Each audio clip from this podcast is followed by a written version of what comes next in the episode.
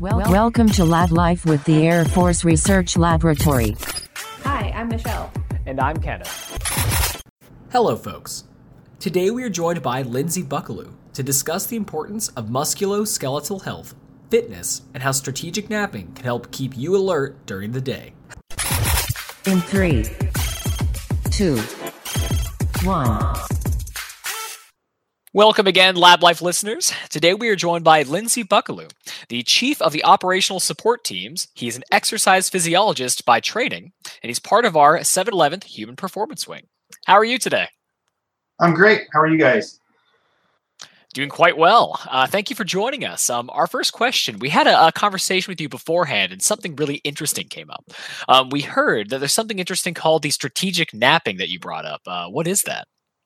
Yeah, so one of the things that we teach in our for our teams and the human performance realm is strategic napping or the value and the impact that nap napping can have on human performance. So just 30 minutes, simple 30 minute nap can actually impact fatigue and performance later on favorably, right? So while people, and this isn't something that's normal, right? Most people are like, I'm going to work at least an eight hour day. I'm going to stay until the mission is done. And you hear our active duty say this all the time. Hey, we're 24 7, we're here all the time. Um, nobody ever thinks of, all right, hey, if I were just afforded a 30 minute nap, what would that be for? What would, what would that be like on the other end of the, my performance, you know, side of the house? So, in other words, would I be more alert later on in my shift? Would I be able to go longer? Would I be able to um, have less errors? And so we have a there's a tremendous amount of scientific and operational evidence. Um, specifically, we measured this in our satellite operators at one point. We asked them what kind of shifts they were on as far as sleep goes, and we also looked at the impact of napping when um, they were doing some sleep research. Um, and roughly, you're you're improving your performance about 25 percent just with a 30 minute nap. Um, and so a lot of people um, they kind of discount it. It's it's not a, one of those things that's on the tip of everybody's tongue. They're like, yes, you should go exercise and you should eat right, but sleep is getting a lot more, and napping is getting a lot more. I would say headway as far as one of the things that people can do. And so we always like to kind of put it in terms that people can understand, which is, hey, do you get 30 minutes for a lunch? Would it be more well spent maybe taking a nap or taking a rest and you can eat your lunch at your desk or something along those lines. And, and so people's eyes start to kind of light up. And, and it's only until they try it um, and they see the results for themselves that they start to say, ah, I got it. And this is especially valuable for our shift workers, right? So we have a lot of issues for people who are staying awake overnight. They don't see the sun or they're having issues with fatigue and then they're driving home, right? They're, they're, they're tired and they're on their way home from work and it's a hazard actually. It's a problem. And so just by employing some of these countermeasures specifically napping that would be an excellent i would say opportunity for some folks to look into if they're experiencing some of these issues or they have these issues at their unit. And we teach our teams about this when they come here for training. And we're you know we're looking for some of those types of successes out there as they're getting out there and putting getting to work uh, you know with these teams and seeing what they will be open to. That's fascinating. So a question then kind of for the audience uh, why is it 30 minutes? Is that kind of the sweet spot for people to take a nap and not go too far into like a sleep cycle or correct. how does that fall in? Correct yeah you don't want to fall too far into kind of what we call the deep sleep cycle. Uh, so you you want it kind of around that 30 minute mark. Um, it doesn't exactly have to be 30 minutes but it, it shouldn't be too much longer than that. I, I would say no longer than 40 minutes. Um, probably the minimum time would be around 20 minutes from all the research I've seen. But that's that's kind of your your margins that you have to deal with. And if you can squeeze it in, I would say, great, go do it. Um, you know, it's just not in vogue right now. It's not one of those mainstream ideas, and a lot of people kind of they want to power through something. So, yeah, it's just an option for folks if they're willing to try it. That's awesome. I mean, I'm willing to be a trend center. there you go. yeah, just saying. well, so uh, transitioning from that, so you, you mentioned um, that you have teams that you train. So you're part of the base operational support team. What does that mean? What other training do you provide people besides uh, information about how to take a nap. Correct. Yeah. So from a operational support team construct, you know, the Air Force Medical Service was charged with employing teams across the Air Force that can impact, I would say, human performance in, in a large scheme. And so the Air Force Medical Service said, okay, what's impacting human performance at our bases, right? Why are they coming into the medical clinic? What are the reasons? And so the two biggest reasons, they looked at the data and they said, wow, the two biggest reasons that people are coming into our clinic are one, musculoskeletal injury, and two, mental health, right? Either mental health injury or mental health issues. And so that's what our teams are made of. And so our base operational support teams, we have a five person team being deployed to each base in the Air Force over the next five years. And so the rollout is based on the risk. How high is the risk, both, both for mental health and musculoskeletal at these bases? And of course, our highest risk bases are first. So the the I would say the the nearest years, the the first years that we're rolling out are the highest risk bases on down to the lowest risk bases into year five, right? And so that's what we're doing as far as our teams go and why they are being employed in, in this way. Um, and we host, being the 7-Eleventh, the training aspect of it here, among other things. Um, so we have at the 7-Eleventh a lot of reach back support, a lot of subject matter experts, and we host a whole week of folks. They come in, they come in for training on sleep, they come in for training on how do we actually go out into units because a lot of medical folks they've never been outside of the medical group right they know how to be clinicians they come in they are great physical therapists they're great psychologists um, they can do wondrous things for you in the clinical environment, but they've never been on a flight line. They've never been to the logistics readiness squadron and see those guys change tires. They've never they've never seen a jet, right, in the maintenance squadron. Just being exposed to those environments, knowing that cops are wearing, you know, close to 40 pounds of, of extra weight on them, extra armored vests and ammunition and whatever other equipment that they need that is a tremendous amount of knowledge you get no other way than by going, talking, visiting, and really getting to know those people in the unit. And it's about those relationships, right? Once everybody kind of sees you're there for them and knowing, hey, you're here to actually meet us in the workplace, which is a total shift in our paradigm, right? We're coming out of the clinic, we're meeting them where they are working, seeing what stressors they have, and then hopefully being able to mitigate those. Um, you know, that's what our charge is, and that's what we're we're hoping to do with our operational support teams. So what you're saying is these teams are really trying to get to the root cause of problems. So they're you know normally these clinicians see people after they've been injured or or they need outreach for mental health but your teams are embedded there to look at you know that this police officer has you know 40 pounds of gear. It, it is he or she hurting themselves in the course of their day to day correct. So this is one of those this is one of the first times that i've seen a largely prevention target effort out there in the medical world that's going to be able to measure the effect almost real time of what we're doing out there as far as effort goes. Does it work? Does it not work? And yes, we are looking at root cause. We're looking at systematic approaches to to these issues. In other words, is it the load on the vest? Is it 40 pounds, or is it the way it's loaded on the person as the 40 pounds? Is it front loaded? Is it back loaded? Um, could we, you know, more evenly dispersed One of our bases actually came up with this idea already. They actually took the vest and then came up with a way to more evenly disperse the weight. And so that's just as an, as an example of what they're doing out there. And so anything that we're doing as far as these prevention efforts, we will be able to measure back here at the 7-Eleven. Um, and we'll be able to tell those folks at the bases what's working and what's not working as far as those interventions go, especially on the musculoskeletal side have you found better results with airmen? Are they responding better that you're going out to them instead of them coming to you?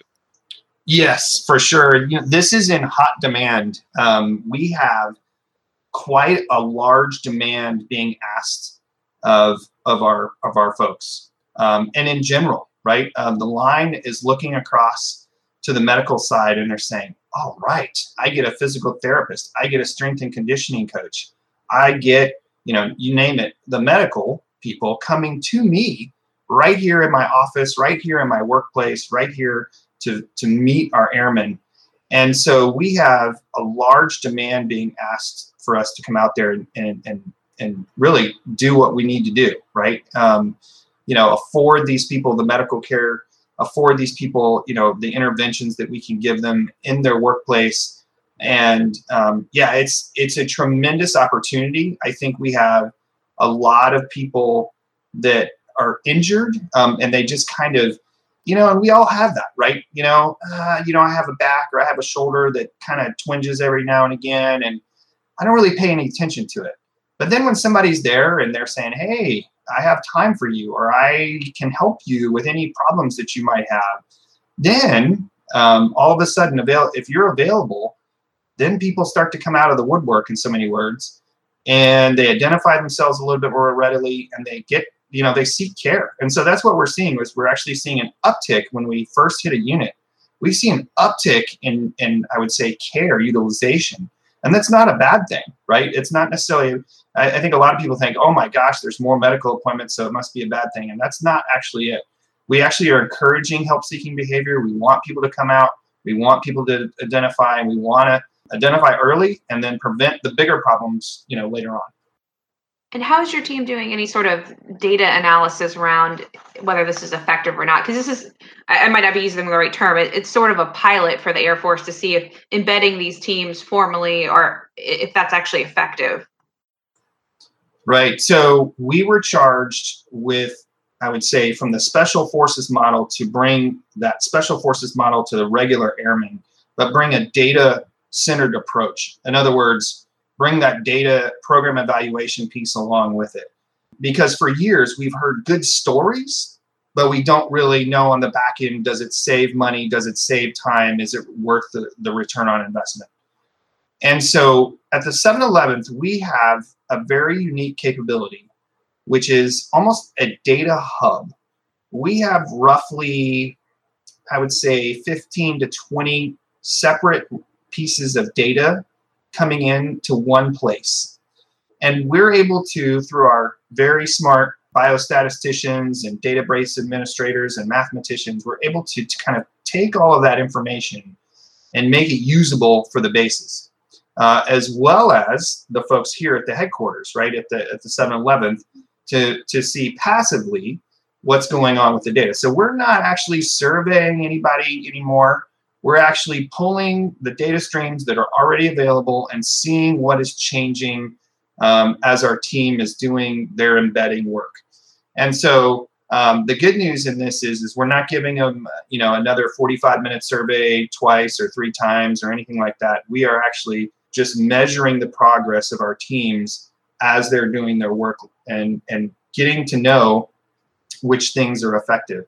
Um, and we're able to measure things like fitness, we're able injury rates, we're able to um, look at you know profile rates, we're looking at a whole bunch of different things across the gamut as far as um, what the impact is. And you know, a lot of people they're in the medical world, they're really happy just to look at the medical stuff. In other words, oh, are they are they more healthy? In other words, did some of their health indicators improve? You know, did their did their weight change or did their cholesterol improve or something like that? But I got to be honest, what we really are after on the OST side is mission performance, right? Did we get more jets on the flight line? Did we have more airmen available to the commander so that they can get their mission done? That is our ultimate goal. I mean, and we we are getting to it through human performance and through health behaviors, but I'll, I'll just say we are ultimately our, our end goal is to actually improve the readiness of the Air Force. And, and maybe to clarify for some of our non-active duty listeners, medical profiles sort of when someone has a restriction on what they can do because of an injury. What is that? Yeah, correct. That's a it's our lingo for um, when someone it identifies to the medical world as far as being injured, and we'll take a musculoskeletal injury as the example. Um, there it's called being on profile. And so what the what the provider will do is place them on a restriction. In other words, let's say you hurt your back, and if the provider, the physical therapist, say says, "Yeah, you probably shouldn't lift more than uh, 20 pounds." They'll put them on a profile, what's called a profile. Um, so the restriction would be the limitation would be, you know, no lifting more than 20 pounds. But what that does on the other end is while we're helping the airmen recover and protecting them with their musculoskeletal injury, then that takes them off of their probably flight line work where they had to pick up tires from the jet and move them around. And so somebody else has got to come in and either work more or sub in. Um, and so it causes what we call a decrease to, I would say, airman availability, right? And so what we're trying to do is just decrease those injuries in the long term and probably help prevent those profiles in the overall scheme. And so that's a big that's a big um, indicator to both our medical group as well as our line commanders as to um, how much time they lose on, on their airmen, both from just going and getting treatment at the medical facility because they have to travel back and forth, see the provider, um, but then they have to go actually go do the treatment ex- and exercises and rehabilitation, as well as there's got to be a substitute airman that takes the airman's place who's now on the profile. And uh, going along that, you may have mentioned it earlier, um, but to get a lot of this data and to actually kind of really make sure you're helping these airmen out to the best of their ability, um, how long are your teams embedded on each base before either moving on or at least addressing, like, hey, this is what we need to put forward to help airmen out and help avoid a lot of these profiles? In our initial construct, when we were building these teams, we had um, the mandate of, you know, we were only afforded five people per base and so with with five people per base, just given how many we were given, we had to devise a way of how to deploy them. And so what we came up with was a needs-based approach. In other words, what are the highest risk bases and what are the highest risk units on the base? And so we are telling with the data, we're telling our teams where is the highest risk units and where to go to first, right? And so our five person team will go to those units, those highest risk units. They'll embed roughly three to five months has been the average. And then they move on to the next highest risk squadron. And, and so in a year, we're hoping that they get to three to four high of the highest risk squadrons on the base. And then they're able to even circle back on. Uh, so a, a big comment sometimes is, you know, that that's that circle, if you will, or, or that aftercare type program. You know, it's kind of like, oh, you're leaving us high and dry. You came in and you got us all excited, and then you're leaving us high and dry. But that's not the intent either. You know, our teams can circle back, um, have a little bit of an aftercare component or follow up, if you will, and help those units stay engaged on some of those, I would say, countermeasures or things that they were initiatives that they were trying to do to help those help those units out. And uh, are you able to touch on what are some of the um, maybe action items or activities you do tell these units once you leave to keep participating in? Is there any big programs like uh, physical training or anything you like really try to promote? Yeah, a big saying on our teams, and this is from here at the 711th as well as down at the team at our team level, is lead with fitness. Um, and this is coming from not only us on the musculoskeletal side, but also on the mental health side. We're actually pushing that fitness is a, a big win. If you can instill that kind of culture, it takes care of a lot of mental health issues up front. It takes care of a lot of musculoskeletal issues up front. And we can, you know, then identify the, the I would say your I would say your more higher risk individuals who cannot participate. It, it's almost like a screening factor in in, in the and I would say a program there. So from a fitness program side, that's what we really try to instill first. There's other things that people are doing out there that have been, I would say, uh, quite successful. Uh, a lot of it is ergonomically. I would say, from an ergonomics standpoint, there's an ergonomics um, kind of training that we put people here through. Both office and industrial ergonomics come into play, right? So we have our quote unquote chair force folks who sit in front of a screen and sit in front of a computer a long time. And I know no one who does that. And then we have people who are in warehouses and in hangars, and they're reaching above them and they're having to crouch while they're turning uh, wrenches. And can we teach them or can we position anything a little bit, I'll say, easier or more ergonomically correct um, so that they don't incur um, injuries down the line? So those are, I would say, I would say two examples of things that are very common. You know, we have a huge fitness test in, in the Air Force uh, that gets a lot of attention. But, you know, some of the underlying issues out there, a fitness culture can take care of, right? If you instill a fitness culture, regular fit, fitness, uh, physical activity, you stop worrying about that test and you start actually making progress on all the other things that are, you know, maybe the root causes of why people are getting injured or having issues. Well and to me that's really interesting because you you touched on the diversity uh, in physical activity of, of the air force mission. You might have a intel analyst squadron that is you know nose down looking at screens all day you know to analyze intelligence information. And that's probably the mental fatigue and probably i would imagine some like physical fatigue of posture of how you sit at your desk and things like that. So maybe their physical training their pt might look different than someone that like you said it, it is changing tires on, on on the flight line or, or obviously a pilot that may need to be in a, even a different sort of peak performance.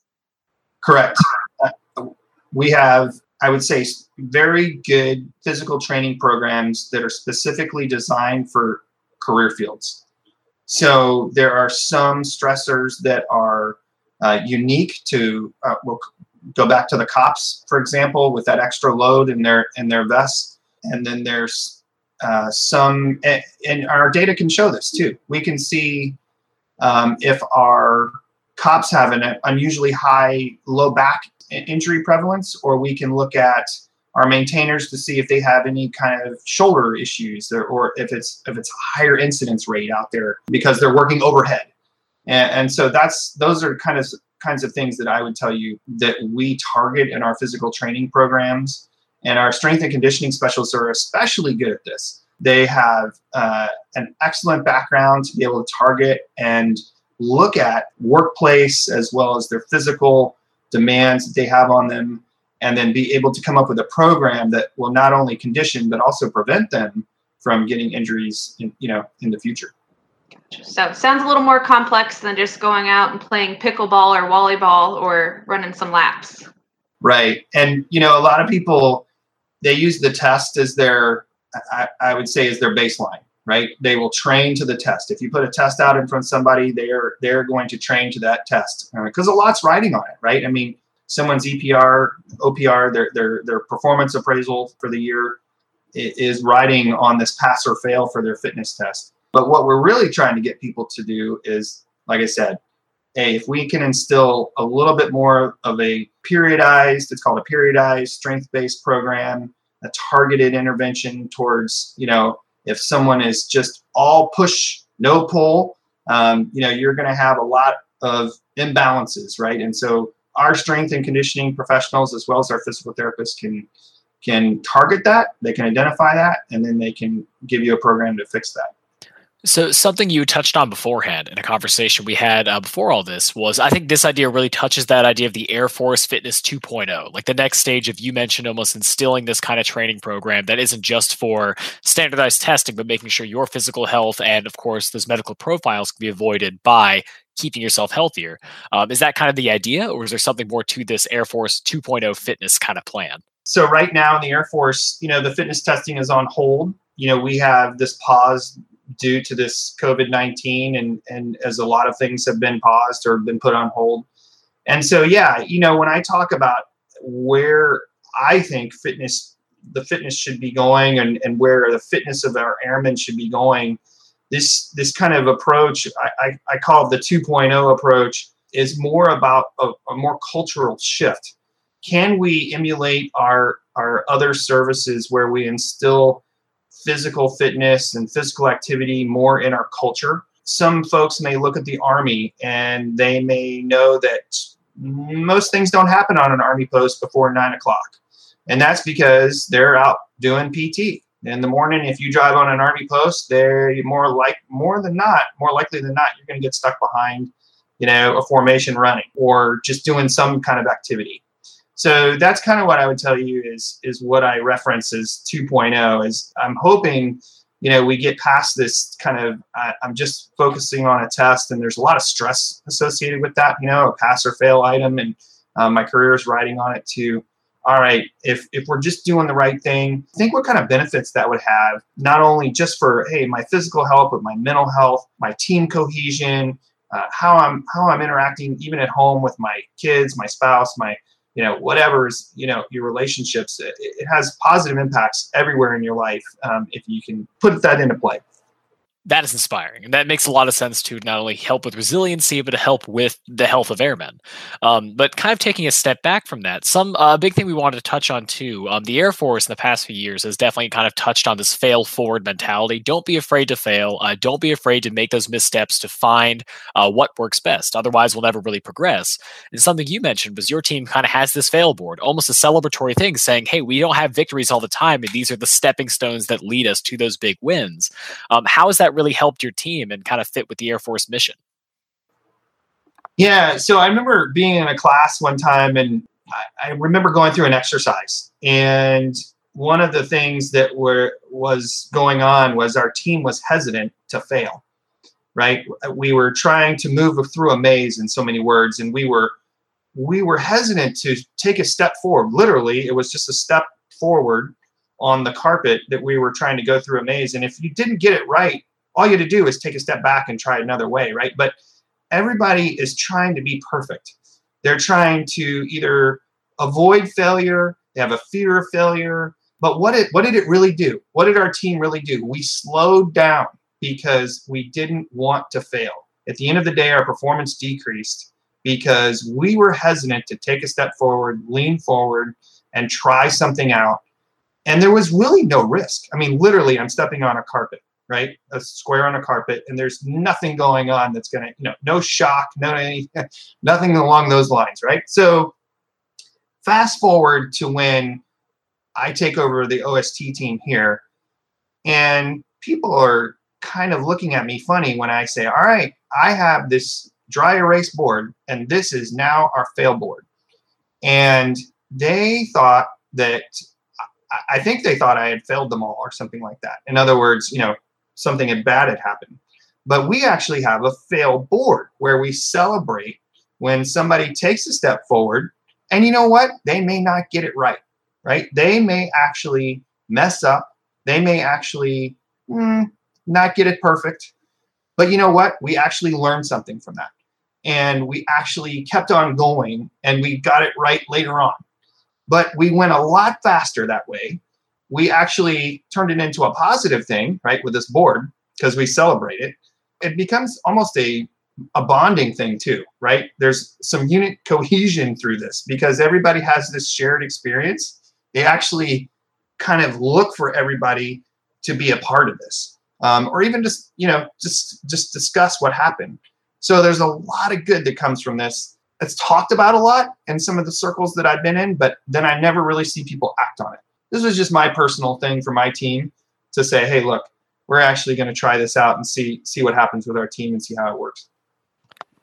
And have you is this kind of reflected in when you've uh, your team's been embedded in squadrons or helping at bases? Has this mentality helped um, people along the resiliency side outside of physical therapy? Like maybe they're pushing themselves too far or maybe even afraid to fail. Yeah, you know, one of the things that we do in training here is I tell every class do not be afraid to fail. Fail forward. Don't be afraid to go fast.